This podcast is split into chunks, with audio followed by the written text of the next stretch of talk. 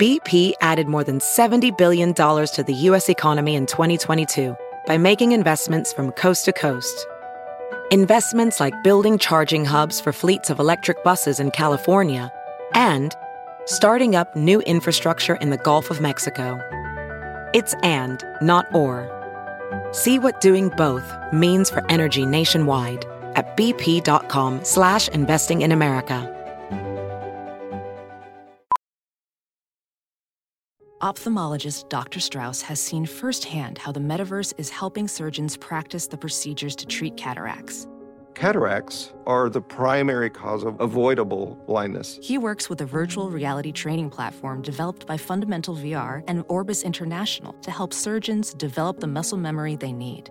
The result? More confident, capable surgeons. And even more importantly, patients who can see. Explore more stories like Dr. Strauss's at meta.com slash metaverse impact. The following podcast is a Dear Media production.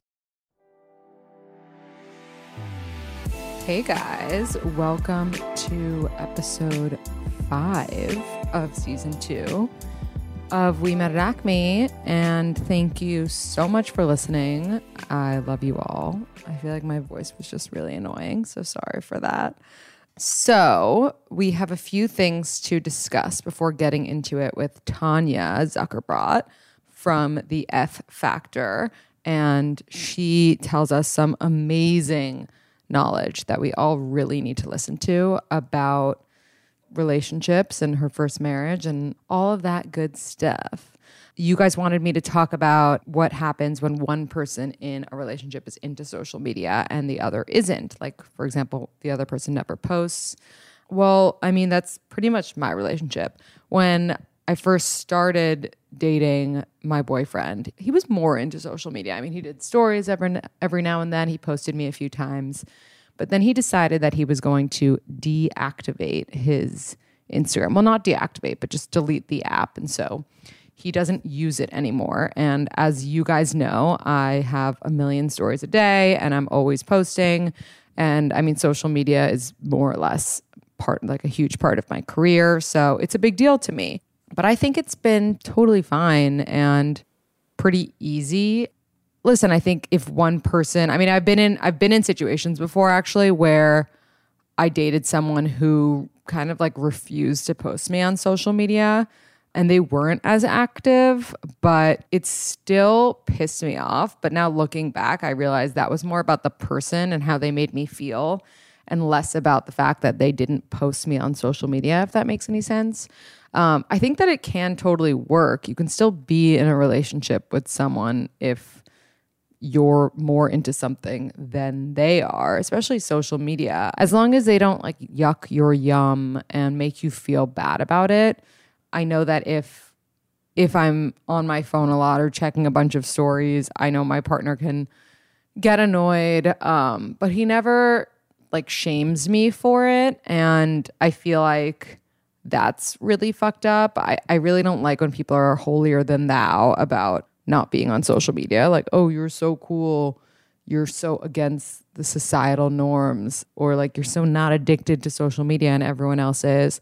Like, come on. I mean, it's just going to get worse and worse with the next generation. So it's like if you can't beat him, join him. And then if if you have enough willpower to not join him, that's great. But just don't make other people feel bad for not. And I still think that you can be, you know, with someone who doesn't post and you can post a lot. Just make sure that it's not about your relationship and it's more about their actual feelings about social media and usage. So we did this meetup in London last weekend with our London listeners. Shout out to you guys. It was so fun. We all went to Pizza Express, which I'm trashy when it comes to food a lot of the time. And it's definitely a chain restaurant, but it's so delicious. The pizza's really doughy. And they have these things called dough balls, which are literally just balls of dough. And you dip them in garlic butter, and they taste fucking phenomenal. So if you're ever in London, definitely hit that up. But we did this meetup, and at the meetup, one girl asked me I'm in a great relationship. She's 20 years old. But every now and then she thinks about what else is out there. And she was like, you know, should I stay with this person or should I break up with them? And what sucks about this, and I said this to her, is it's not so black and white because you can stay in this relationship and you'll always wonder what else is out there. I feel like we'll always wonder that no matter who we're with. There's no such thing as the perfect relationship where no one ever has that thought what else is out there. But at the same time, you can break up with that person, see what else is out there, and then that person could move on and you'll always regret leaving that person, hurting that person and not being able to see it through with that person. So it's a really tough decision either way. There's no right or wrong answer. But what we concluded as a group when we discussed it is if you're having these thoughts already at 20 about what else is out there, when so many girls and guys are like, oh, I'm the luckiest person ever for having this person. I, am already thinking about a future with them, already thinking about marriage, even though I'm 20 and so young. Probably you should go um, and explore. And if that person is right for you, then you will find each other again. And there's nothing to worry about in that particular situation. So we did this thing where we talked about the three different types of guys. And the first guy was like the charismatic, hot guy who's not loyal. And the second was like the hot, less charismatic, very loyal person. And then there was the ugly, charismatic person who's loyal because no one will hook up with them.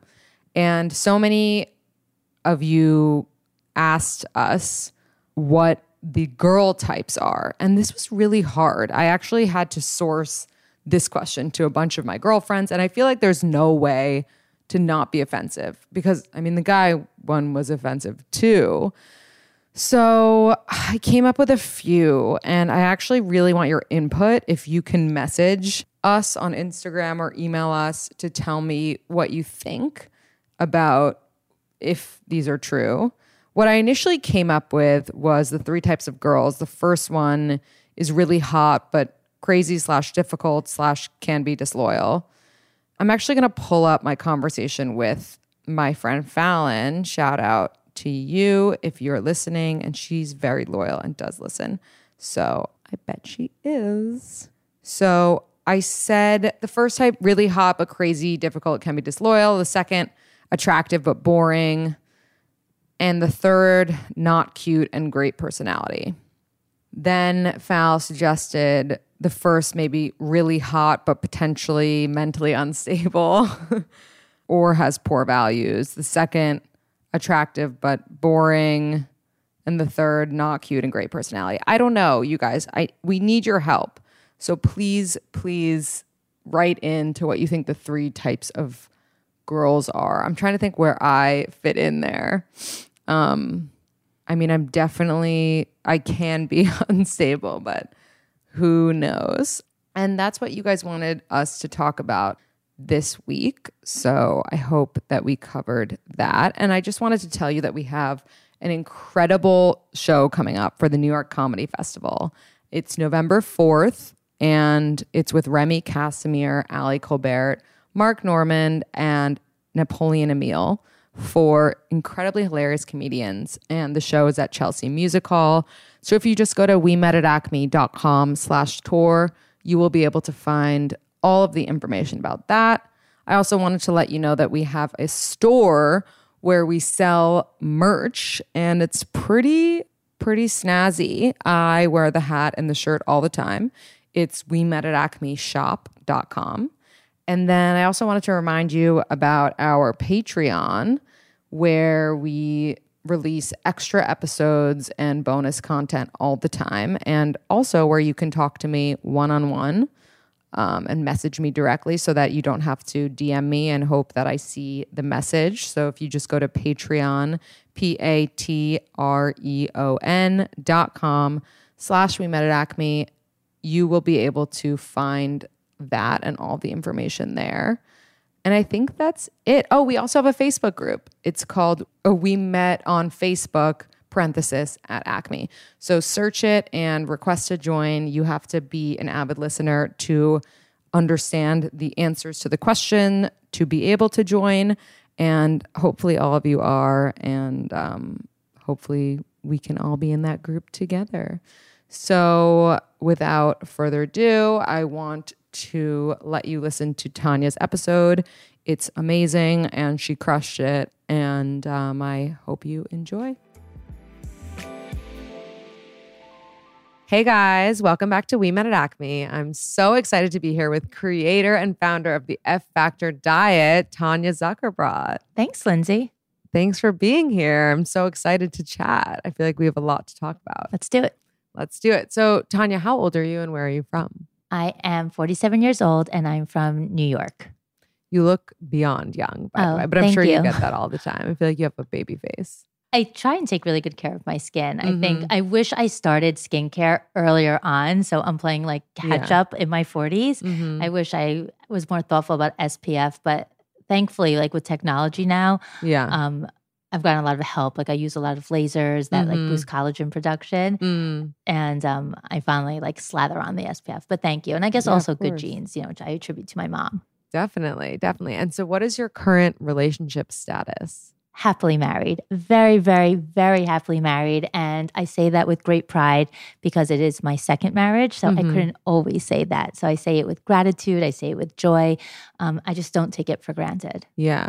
So, we were talking a little bit before we started recording about my situation that led me into why I started the podcast. And then you were telling me a little bit about what dating in your 20s was like. So, let's get back into that a little bit. So, you dated a lot in your 20s, and you were saying like no one was ever, you felt like, Good enough for me. yeah. Which is sort of hilarious because I don't know who the hell I thought I was that it was so important or perfect. And I just remember saying to a girlfriend once, I'm like, why is it so hard to find a guy that's just like me?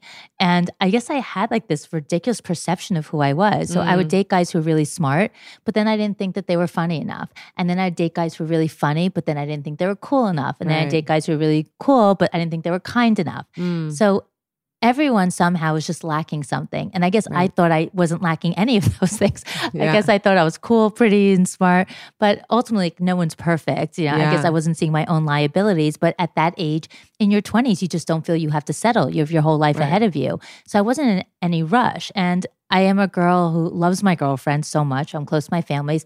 And I was building my career. So I didn't have an empty life where I felt like I needed to set on any guy to have a f- you know fulfilled life. So I was enjoying my life and I just kept looking for the right guy. right.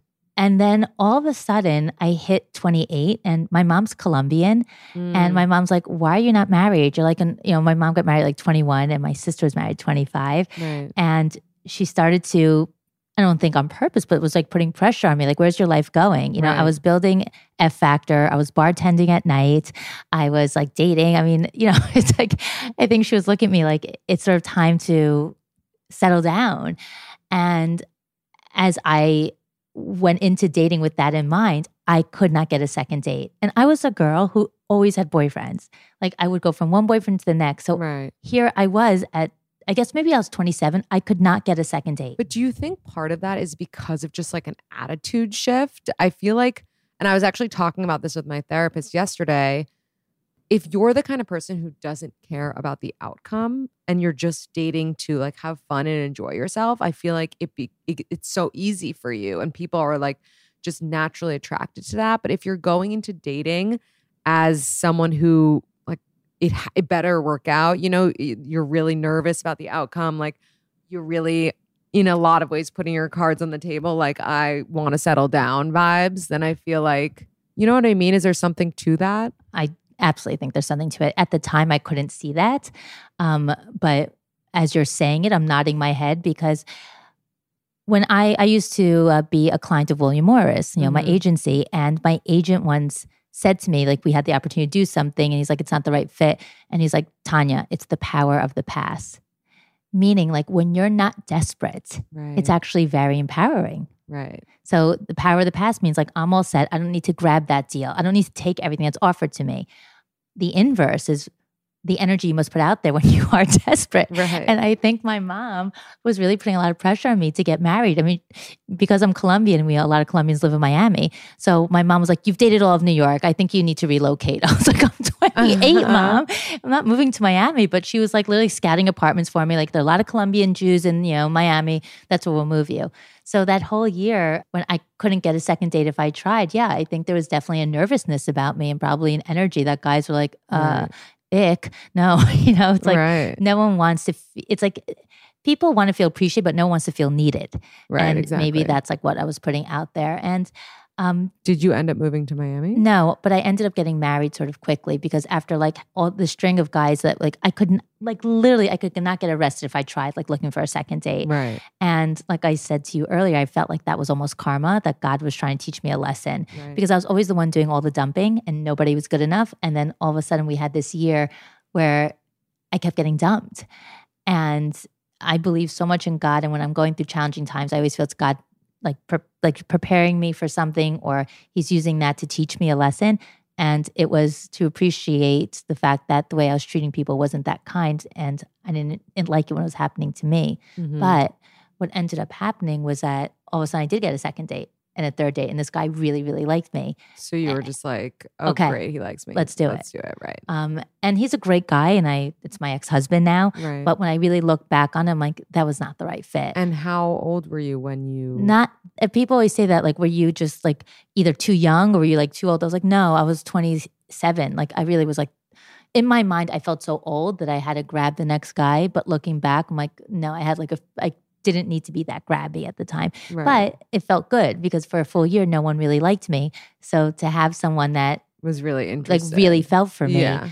but looking back you know i just i feel that we ended up moving forward because i was so relieved to finally have a boyfriend again Right. And that's not necessarily for the right reasons. no i mean but he was a good person but like Mhm. we really had so little in common Mhm. but to me once again i felt that if i had such a full life i didn't need like my husband or boyfriend to complete me I was like, you know what? Like he's nice.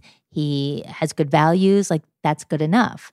And and so many women think like that. I feel like. and I could say this now from experience, guys, it's not find your best friend. Mm. Like I used to think like, well, I have my best friend from the 3rd grade and I have another 20 other girlfriends who are my best friends and my Right. sister's my best friend and my grandma's my best friend, my mom's my best friend. Like my husband doesn't have to be my best friend. He needs to be kind and loving and support me and that's the kind of relationship I'm looking for.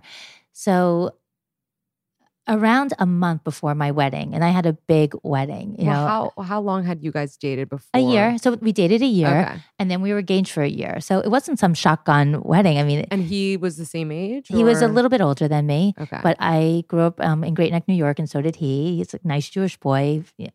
He had a lot of friends, and he was very kind, and he was fun. I mean, it was he was great. But a month before my wedding, and as I said, we had a huge wedding, three hundred people. Mm. I was that bride with like who's going to wear a tiara, like the in works Great Neck. uh, on at my parents' country club, I think, Okay. further out east in Long Island. But my father called me to his office, um, and the invitations had gone out. And he, first of all, my father like calls me. He's like, "Come to my office." I'm like, "Why am I being summoned? Like that's so scary." You So scary. I don't care how old you guys are. Like when your dad calls you, it's scary. It's like, "Oh, what I do?" And he sits me down and he says, "I don't think this is the right guy for you." I'm like, "Dude, like you couldn't have thought about this like a year ago, six months ago. Like the invitations are out. Like my wedding's in a month." what made him think So- that? And I said to him, I was like, why are you saying that to me right now? And hopefully my ex husband will never hear this podcast.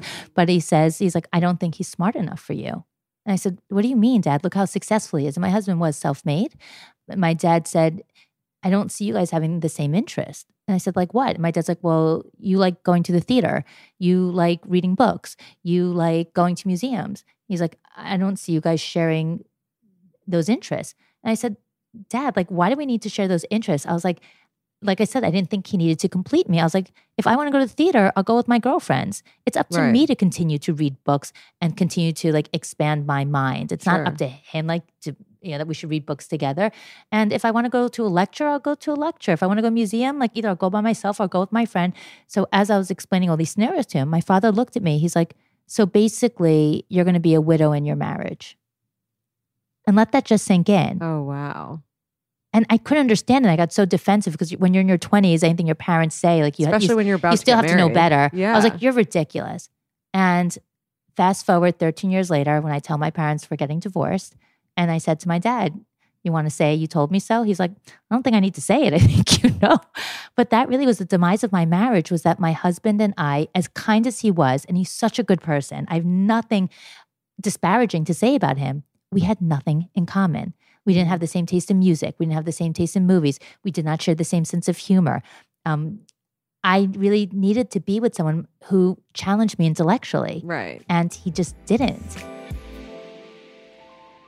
I'm sure you guys are listening to Tanya and thinking, how do I live a better lifestyle and how do I radiate the way that someone like Tanya does? I was thinking something similar. So I actually started some research and found Sakara.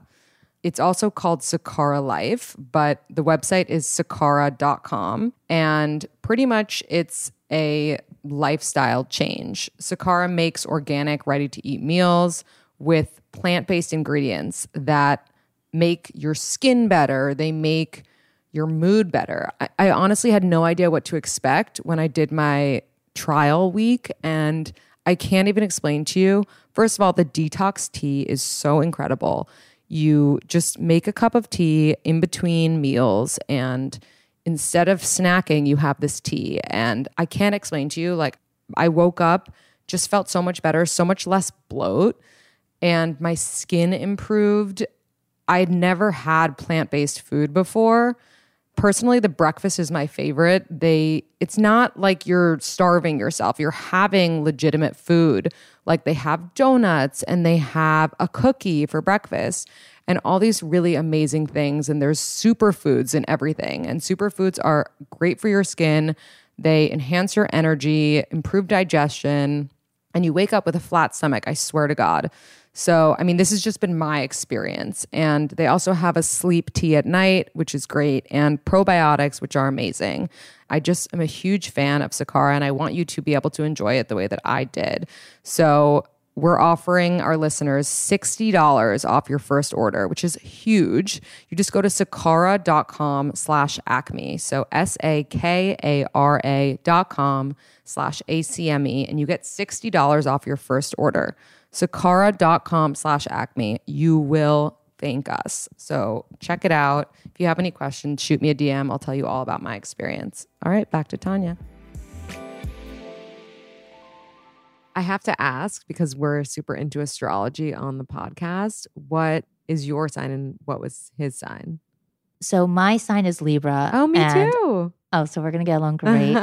and I'm probably like the worst ex-wife because I don't even know what his sign well, is. when but is his birthday? Do you remember? yes, October 16th or 18th. Oh. Then he's a Libra too. Oh, he might have been. Uh-huh. You could see how into the marriage I was. but my current husband, I know all those details.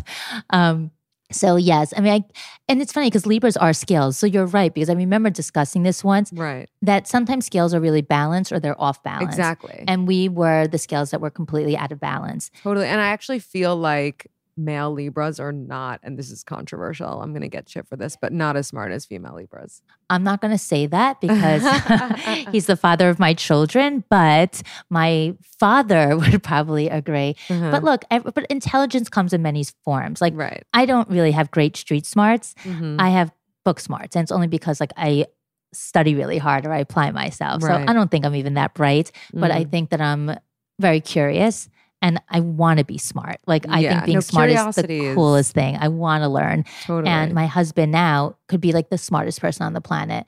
It's just he's so curious about so many things. I joke that by the time like I'm like rubbing the sleep out of my eyes, he's read like three newspapers. Like he just is so well informed. right. And you know, it's interesting. It's like I'm, I'm sure you have like a younger audience that maybe is dating for the first time, but for anyone who's gotten divorced and then is dating the second time, or if you've had a bad breakup, this is something I could speak to with complete passion and conviction and authority because I got divorced after 13 years and actually had to start dating again. Right. And when I met my husband, or before I met my husband, you know, people wanted to set me up when I got divorced. And they were asking me, like, so what are you looking for? And the irony was, I was really open to like meeting someone I hadn't thought of, meaning like I hadn't designed the guy yet. Right. So my response was, I don't know what I'm looking for, but I know what I'm not looking for. Right. And that I knew. I'm like, I knew based on that past relationship, everything that didn't work for me. And that was like such a tremendous learning curve because Totally. being married as long as I was and being as unhappy as I was, and I could not have been any less happy. Like, right. It- But you had kids together. We and, did. And obviously that is something that's like the best thing of course, that came out. of everything it. happens for a reason. Right. And I do not regret my marriage. It, it Mhm. brought me to where I am today. I have three healthy children. My ex husband and I um, have such an amazing relationship, you Right. know. But those years were very dark for me. Well, when, like, what year specifically? Meaning, like, how soon into getting married did you know that you weren't happy? Because sometimes it's like really soon, and you just kind of deal with it. Like, I've been, I I've been in a relationship where six months in, I was miserable, and I stayed a year.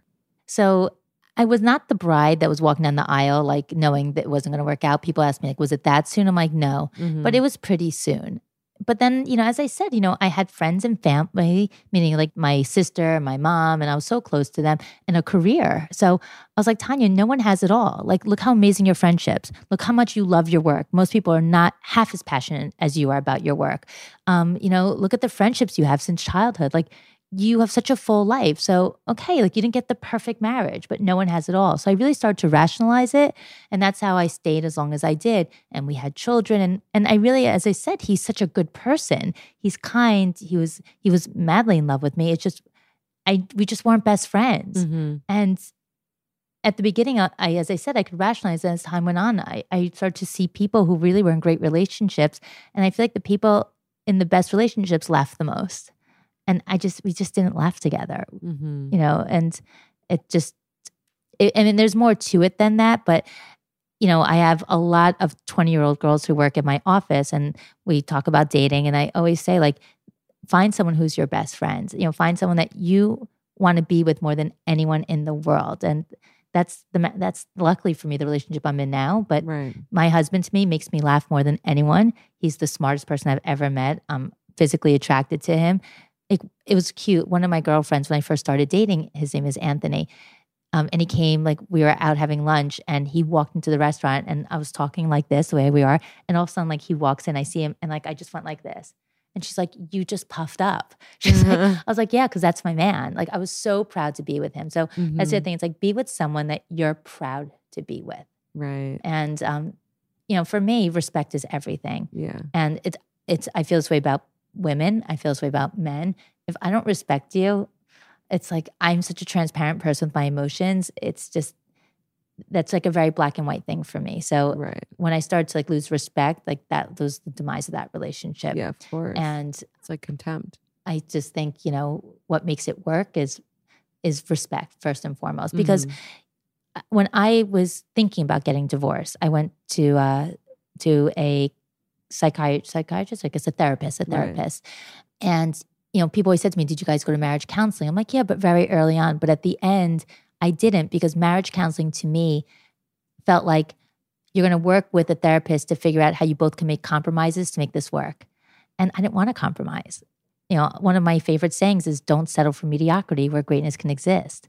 And I knew that in making these compromises, I could hold my marriage together, but I'd be compromising. Right. Like, okay, Tanya, so are you willing to go to Jazz Fest every now and then? Because that's what he liked to do. You know, I hate live music. I'm like, I guess. Glenn, are you willing to go see a Broadway show with Tanya? Sure. It's like, but we're we're not living our truth. It's like we're doing like these compromises to make the other person happy. And Mhm. obviously, this seems that's sort of like small examples, but there are bigger ones that I'll I'll retain privately. But the point was, I just knew at that point, I was like, I don't want to compromise. I Right. want to figure out who I am and what I want. So Mhm. when I was talking to this therapist about me and trying to decide if this was the right sort of next step for me, she said, you know, what are you looking for in a guy? What are the qualities that would make you really happy?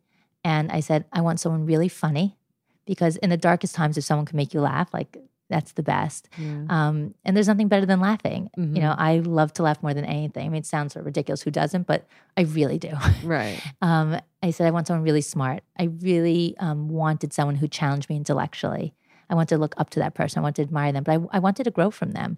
And the last one was, I want a winner.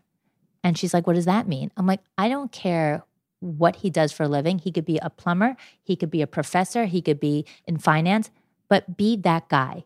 I wanted to be with that guy who people admired in whatever industry he worked in. Right. I don't know. It's like I guess I saw myself as a winner. I wanted to be with a winner. I wanted to be with someone that when I looked at him, I felt so lucky to be with him. And then the therapist said, you know, I work with a lot of women on the Upper East Side. Like you didn't mention money. Like you don't want a guy with money. And my answer was, I'm like, well, if he's funny and he's smart and he's that guy, like he'll do okay. But money comes and goes, and so do looks. So like girls, like and I say this to Jessica all the time, like he doesn't have to be good looking. If you're attracted to him, that's all that matters. And actually don't go for someone so hot because that means girls are checking him out all the time. Like I know. you're better So off. true. Like my husband now, my girlfriend Callie went to meet him, like when I was first dating him. And when we left, she's like, he has to fix his bottom teeth. And I said to her, I'm like, no, he doesn't. Like, I don't need him being any better looking than that. You know? I was like, no, like you don't want someone who's like that drop dead gorgeous. Like, but you they need to be beautiful to you that you're attracted to him. But like you just don't need someone that all your friends think is that hot. Like when people are like, do you think he's good looking? Like, what do you care? Like, as long as you do. Right. You know, it's like my mom once said to me, it's a great, great analogy. So, girls, listen up. In every relationship, there's a flower and a gardener. Have Oh, I know. I know about this one. Yeah. We've talked about And the point is, like, you don't want your guy to be a flower, yeah. you know, where you walk in and everyone's like looking at him and you're the gardener taking care of his needs. Like, right. ladies, you should be the flower, Yeah. you know, or you, Totally. or you both can be flowers and nurture each other. right. You can go back and forth. Exactly. So, okay. So, going back to you're newly divorced, everyone's trying to set you up. Yeah. How were you meeting? It was just setups, or were you ever on a dating app or a dating website? I mean, my story's gonna be wildly frustrating to people who have been dating because I literally took my ring off and three weeks later was out to lunch with friends and my husband was at the table next to me and he saw me. I wasn't paying attention because I was just so fresh out of my relationship, wasn't thinking about dating at all yet. And he looked at my hand and I wasn't wearing a ring and he didn't know how to approach me. And a friend of mine was in the restaurant and she came over to say hello to me. So I said hello to her. And then when I left the restaurant, my husband now, he pops up and went over to her and said, Who was that? And she's like, That's Tanya Zuckerbrot. And she and he's like, Well, do you know if she's married? She's like, I think she is, because as I said, it was so fresh. Right. She's like, But my sister in law is her best friend. I can find out for you. And that was that. So I didn't go on any apps, but I definitely believe in them. I have so many friends who, and you know, girls who work for me who have really successfully used these apps and really met their boyfriends and their husbands. For sure. So, So- I'm all for that. So your now husband. yeah, What What is your age difference? he's three years older than me. Okay. So what's his deal? Like, was he married before? He was. Yes, we were both married for around the same period of time, and um, he had just separated two months earlier. So hmm I really believe in fate.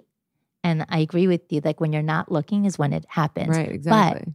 You have to put good energy out there. So that's For why I always sure. tell the girls in my office, like, you're not gonna like fall in love with the guy who's delivering your Chinese food. Like you gotta go out. But when you're out Yeah. having Chinese with your girlfriend, like have good energy. You know, when yeah. I was be laughing. Like, be your authentic. so when I was in my 20s, you know, I'm attractive, but like, you know, averagely so. And when we would go out with my friends, we always attracted like the greatest guys. And it's because when we got there, we would be laughing so much and Mhm. drinking and not caring. And Right. guys love that energy. You could be the most gorgeous girl in the world, but if you're at the bar with a scowl on your face, like Yeah. no one wants that. Mm-mm. So there's nothing better you can do than just be out looking your best. That's always say, like, make an effort. Like, don't go out in your pajamas. I don't care how cute you think you are. Like, just make a little bit of an effort. Like, Mhm. don't settle for mediocrity. You know, just be the best you could be. So just put your hair even in a cute ponytail. Just put on a little lip gloss, but make the effort. But when you're out, it's the energy you put out. And when I was at the restaurant, Anthony was saying that he's like, you were just with your friends. He's like, you, you know, you and I was in jean shorts and a ponytail. That's what I'm saying. Like it wasn't that I was done up at all, but I was put together enough.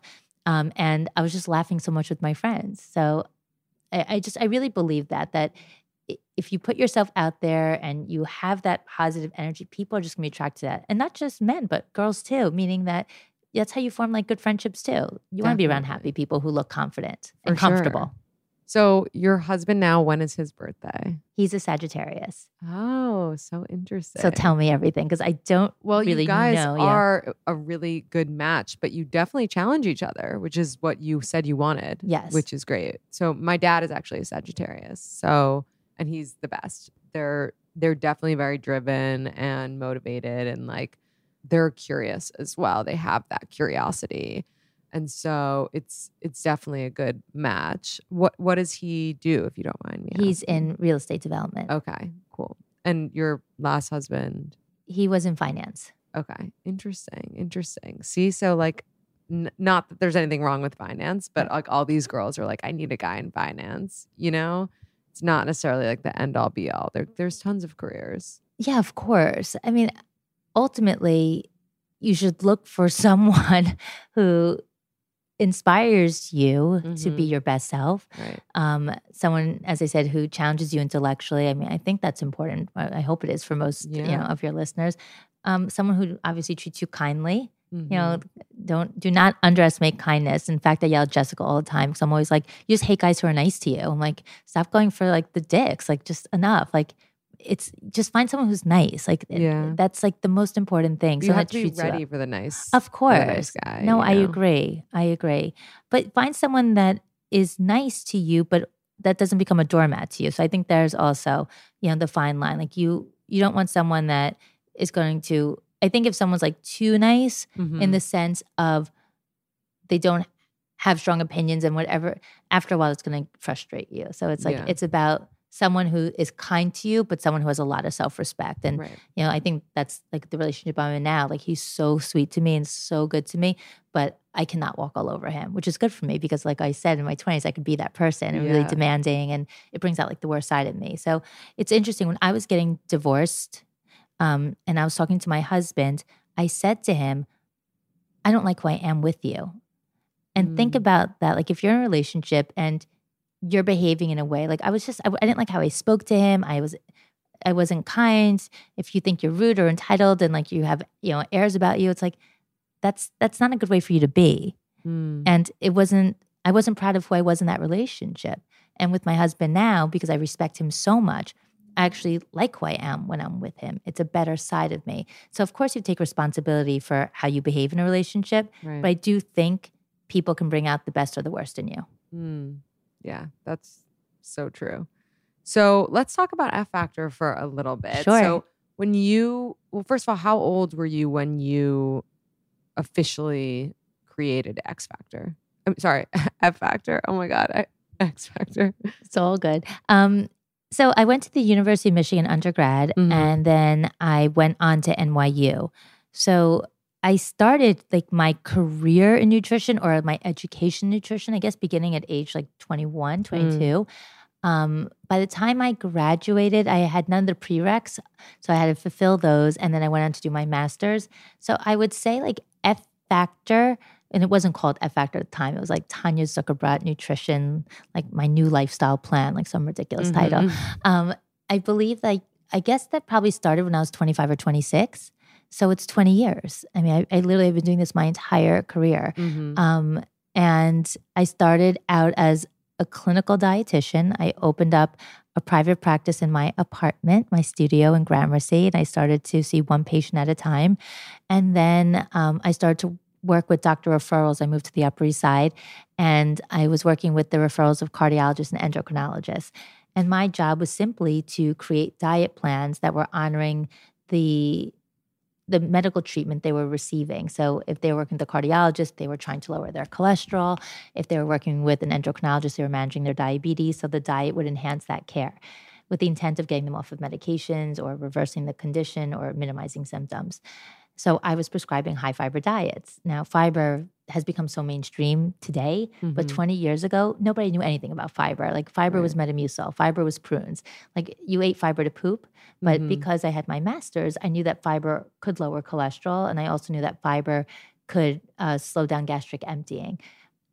So I was prescri- I was prescribing these high fiber diets solely for the clinical benefits, and unbeknownst to me, all the fiber I was prescribing to lower cholesterol, manage blood sugar levels, was resulting in keeping these patients feeling so full throughout the day they were naturally eating less, and they started to lose weight. And after three months of following my program, all these people were like shedding weight. And I started to get phone calls from these patients um, because since I was working in an outpatient setting, meaning they were going to work and family gatherings and social functions, that the people would see them and be like, "Hey, like Lindsay, what happened to you?" Right. And you'd be like, "Oh, my cardiologist made me go see this woman to lower my cholesterol and I'm down 20 pounds in three months. And the crazy thing is I'm dining out, I'm eating carbs, you know, I'm enjoying cocktails. So my phone started to ring saying, Hey, I'm friends with Lindsay. My cholesterol's fine. Can I get the weight loss part of what she did? Right. And that really was like the birth of F Factor, but it was still called like Tanya's like new lifestyle program. Mhm. And then as my practice started to build, I started to attract some very high profile um, New York clients. And one of these clients was out to lunch one day with one of her friends who was a literary agent. And her friend's like, You look amazing. What happened to you? And she said, Oh, I've been working with this woman, Tanya. And she described me in the program. And her friend's like, Do you think she'd want to write a book? She sounds like she would be a good author. Mm. So I met with her, and that was the birth of the F Factor diet. So I published the book, and then you start to do a lot of television.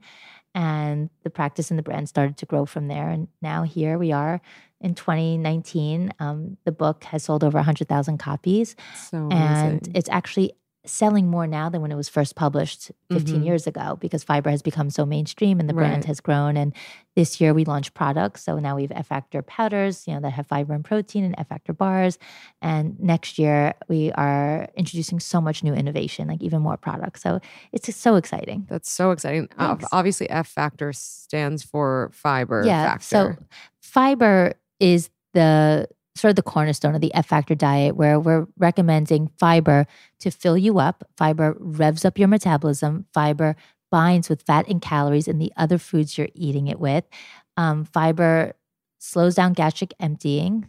So you're eating something that's keeping you feeling full, that has no carbs, that has no calories, but it also has so many weight management properties, including revving up your metabolism, but ultimately it leaves your body. So it's also nature's detox. right. And then on top of it, there are so many health benefits. It lowers cholesterol, it manages blood sugars, it repopulates the microflora in your gut. Um, it reduces inflammation in the body. It can reduce the risk for colon and breast cancer. So there are so many commonplace diets or ways of losing weight, hmm but most of them are not sustainable. They feel really punitive. They feel restrictive. You feel like you're compromising your social life or traveling for business or vacations. Um, and if you're not sustainable, then it's sort of illogical to think that the weight loss will be sustainable. So Right. F Factor is incredibly lifestyle driven. Mm. You know, it's it was designed for my you know high pro- high profile New York clients that work hard and play hard Yeah. and didn't want to compromise their quality of life in order to change their life.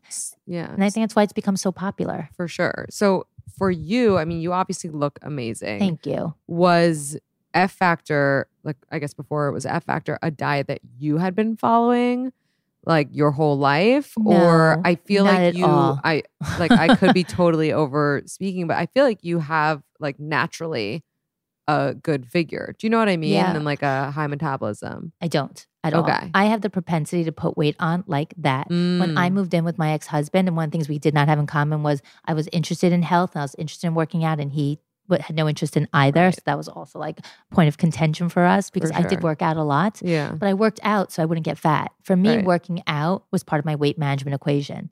So that's why I did it so often. And I tried to eat healthfully, but healthy back then was a low fat diet. Right. Like the idea of prescribing high fiber diets for me was because it was a clinical choice I was making for my patients. It wasn't something that I had adopted myself. yeah. It was only after I saw the weight management properties of F Factor did I adopt it myself. So I have used F Factor for almost 20 years and it, it has made me this lean. But both my parents are overweight. So a lot Ah. of people think that I'm like this naturally thin person who could eat whatever she wants. I wish.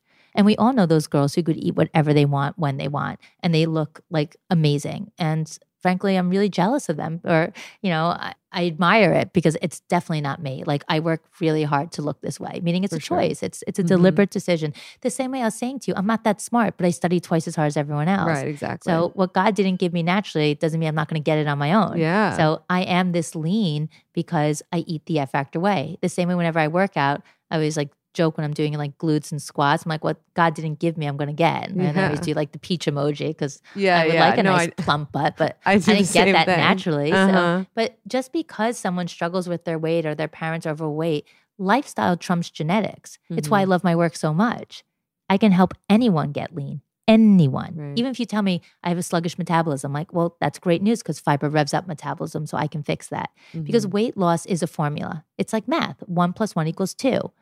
Two minus one equals one.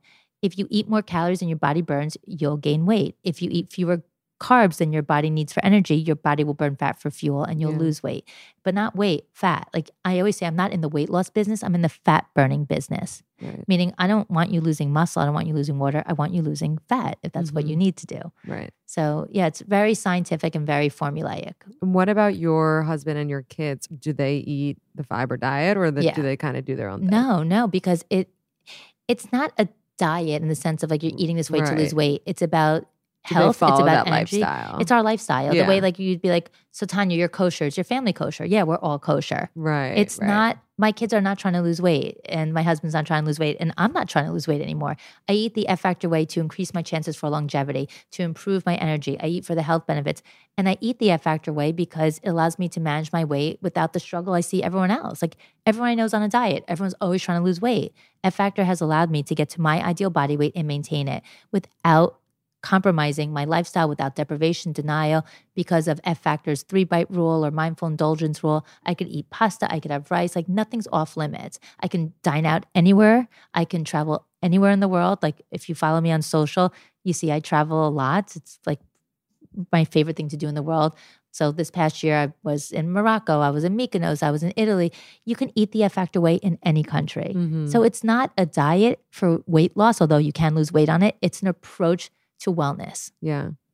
And what would you say to someone like how would someone let's say who is like living in the middle of nowhere who doesn't have like $2 to put together how can they follow the diet like if they're just listening now and they're like okay I want to do this like what Yeah. are So, two things that they I mean, should be eating there's actually no barrier of entry from a s Mhm. like from an economic standpoint because the Mhm. book is fifteen dollars. right But don't do F Factor without reading the book.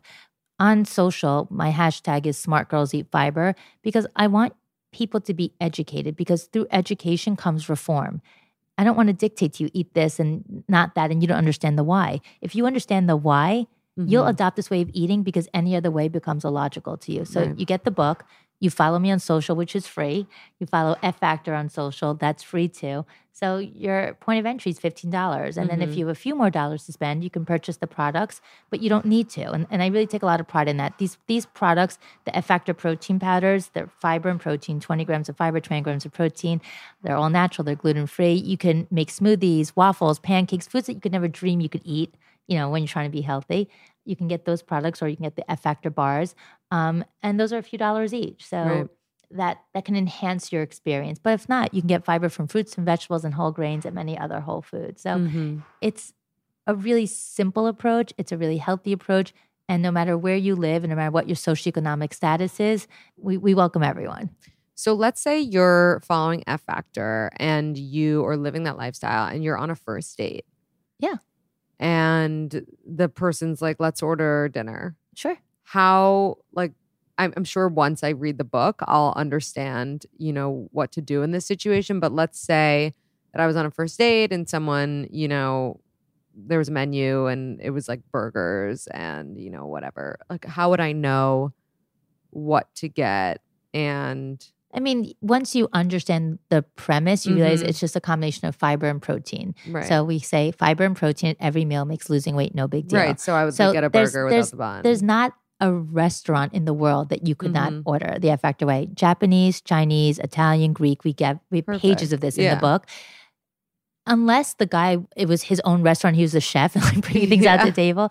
You know, you have autonomy, so you you can order for yourself. You can share a few things, and F Factor also allows for mindful indulgences and three bite rules. right. I always say, look, you make a first impression once. So if you feel uncomfortable ordering in a in a way that he may think like you know you're too healthy, right. okay, then just you know eat whatever you want that night. But ultimately, I always say like no one should ever have shame in honoring themselves. For If you were kosher, or if you were vegan, would you eat a burger just to make him feel Yeah, comfortable? no. Like you wouldn't. Why would you compromise your values? First of all, you're not even like you're dating and you're not even being truthful with who you are. So if you're someone that wants to be a healthy person, this way of eating makes you feel good, then you know, as I said, like just be yourself. But the beauty is you go out for dinner, you could start with a salad, you could start with any you could start with a tuna tartare. I mean, there are just so many options. Like the one thing I will tell you, I never, ever, ever feel limited on F Factor. And I mm-hmm. eat out a lot. So, you know, I'm a foodie. So Yeah. you just, you would never have to worry. And the best part of F Factor is you can drink alcohol from day one. So imagine like you're on some other diet and you're on a date or someone wants to meet you for cocktails and you're getting like a club soda. Either he's going to think like you're sober, you know, that's a whole different conversation. Like, did this person Mhm. have a problem in the past? Or like, you know, is she on a diet? Like, is she restrictive? Right. You can have a cocktail from day one. Like you don't have to over explain yourself. So you just Mhm. show up. I would say Mhm. no one needs to know that you eat the Factor way unless you tell them. Yeah. Because you're ordering off the menu. It's not like sauce on the side or spoiled, it's steamed. It's you order right off the menu. Yeah. It's so it's so funny because I was at Sadelle's the other day. Yeah. Having brunch and a girl sitting at the table next to me reaches into her bag like during during the meal and she takes out these GG crackers. Yeah.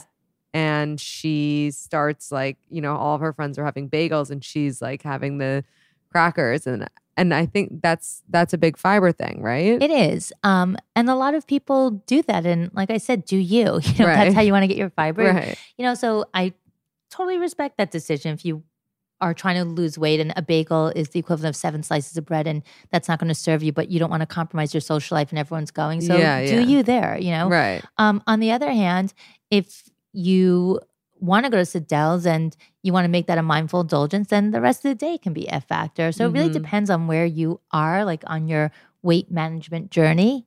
In you know, so if she was my client and that's how she wanted to do step one, I'm like, totally get that. But you also don't need to be that person. I always say, like, you know, the crackers are a great source of fiber, but eat them at breakfast at home or eat them in the afternoon. I want my clients when they go out, as I said, that no one should need to know. You know, there's there's Yeah. ways of ordering that would cover you, but I applaud that person for not Yeah. giving a shit about what people Yeah, think about her. You know, it's like do you? Yeah, it was amazing. So before we end, so we do these poll questions on our Instagram. I don't know if you've heard about them, but maybe some of the girls in your office have taken them before. But we do these questions, and I wonder what your take is on a few of them. Would you rather your partner be difficult to deal with, but fiercely loyal, or easygoing, but a big flirt? Oh my god, I hate both those people. I don't want to be know, married to right? either of them. They're both so bad. I know, terrible. Yeah, I, I don't know. I I would feel when you love someone so much, the Uh-huh. idea of them dishonoring you and flirting with other women would destroy me. Yeah, me I would just I could not handle the I would choose a difficult person. I guess, but like, I hear you. I would choose Yeah. a difficult person, but girls don't choose someone difficult. It's like find someone less difficult because Yeah. life is so long. yeah. But of course, I guess difficult and loyal. right, right. But that's still like really. Right. I don't want to be married to him either. I want someone who's easy. yeah.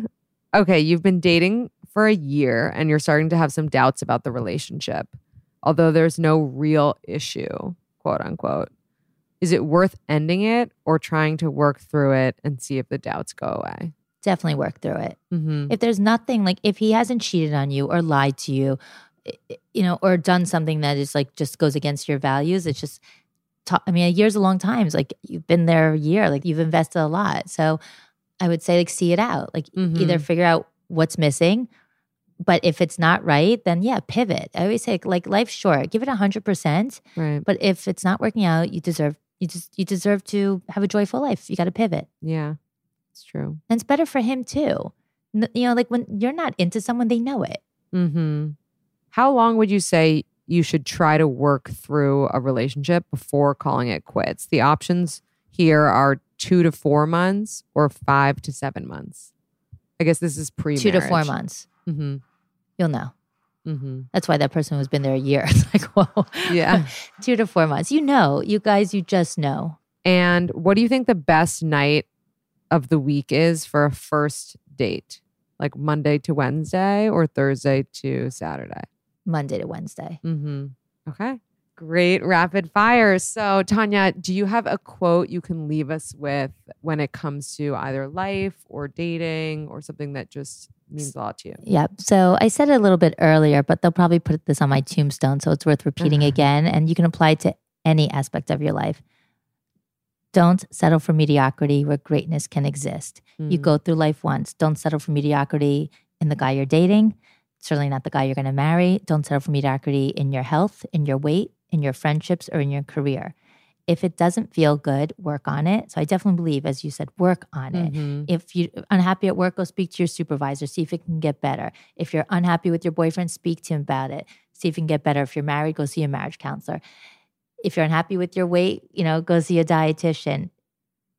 But if it gets to a place with whatever you're doing, it just simply is not working and you're chronically unhappy, you've got to pivot. Right. So life is too short to suffer. I always say, like, you know, anything in life worth having comes with sacrifice and hard work and discipline, consistency. But suffering, it, it, it's not the point of life. So just don't settle, you know, know your worth and, you know, live the best life that you can. Thank you so much, Tanya. Where can everyone find you and what's your website? How do they order your book? Sure, thank you. Um, well, you can find me um, personally. You can find me on Instagram, which is at Tanya Zuckerbrot. And to learn more about F Factor, you can follow them on Insta, which is at F underscore Factor, or you can visit us at ffactor.com, and that's where you can find the books and the products and more information about F Factor. Awesome. Thank you so much. You're welcome. Hope everyone enjoyed the episode. Write us a review in the iTunes app store or um, follow us on Instagram at We Met at Acme and go to we met at acme.com for more information. Thank you.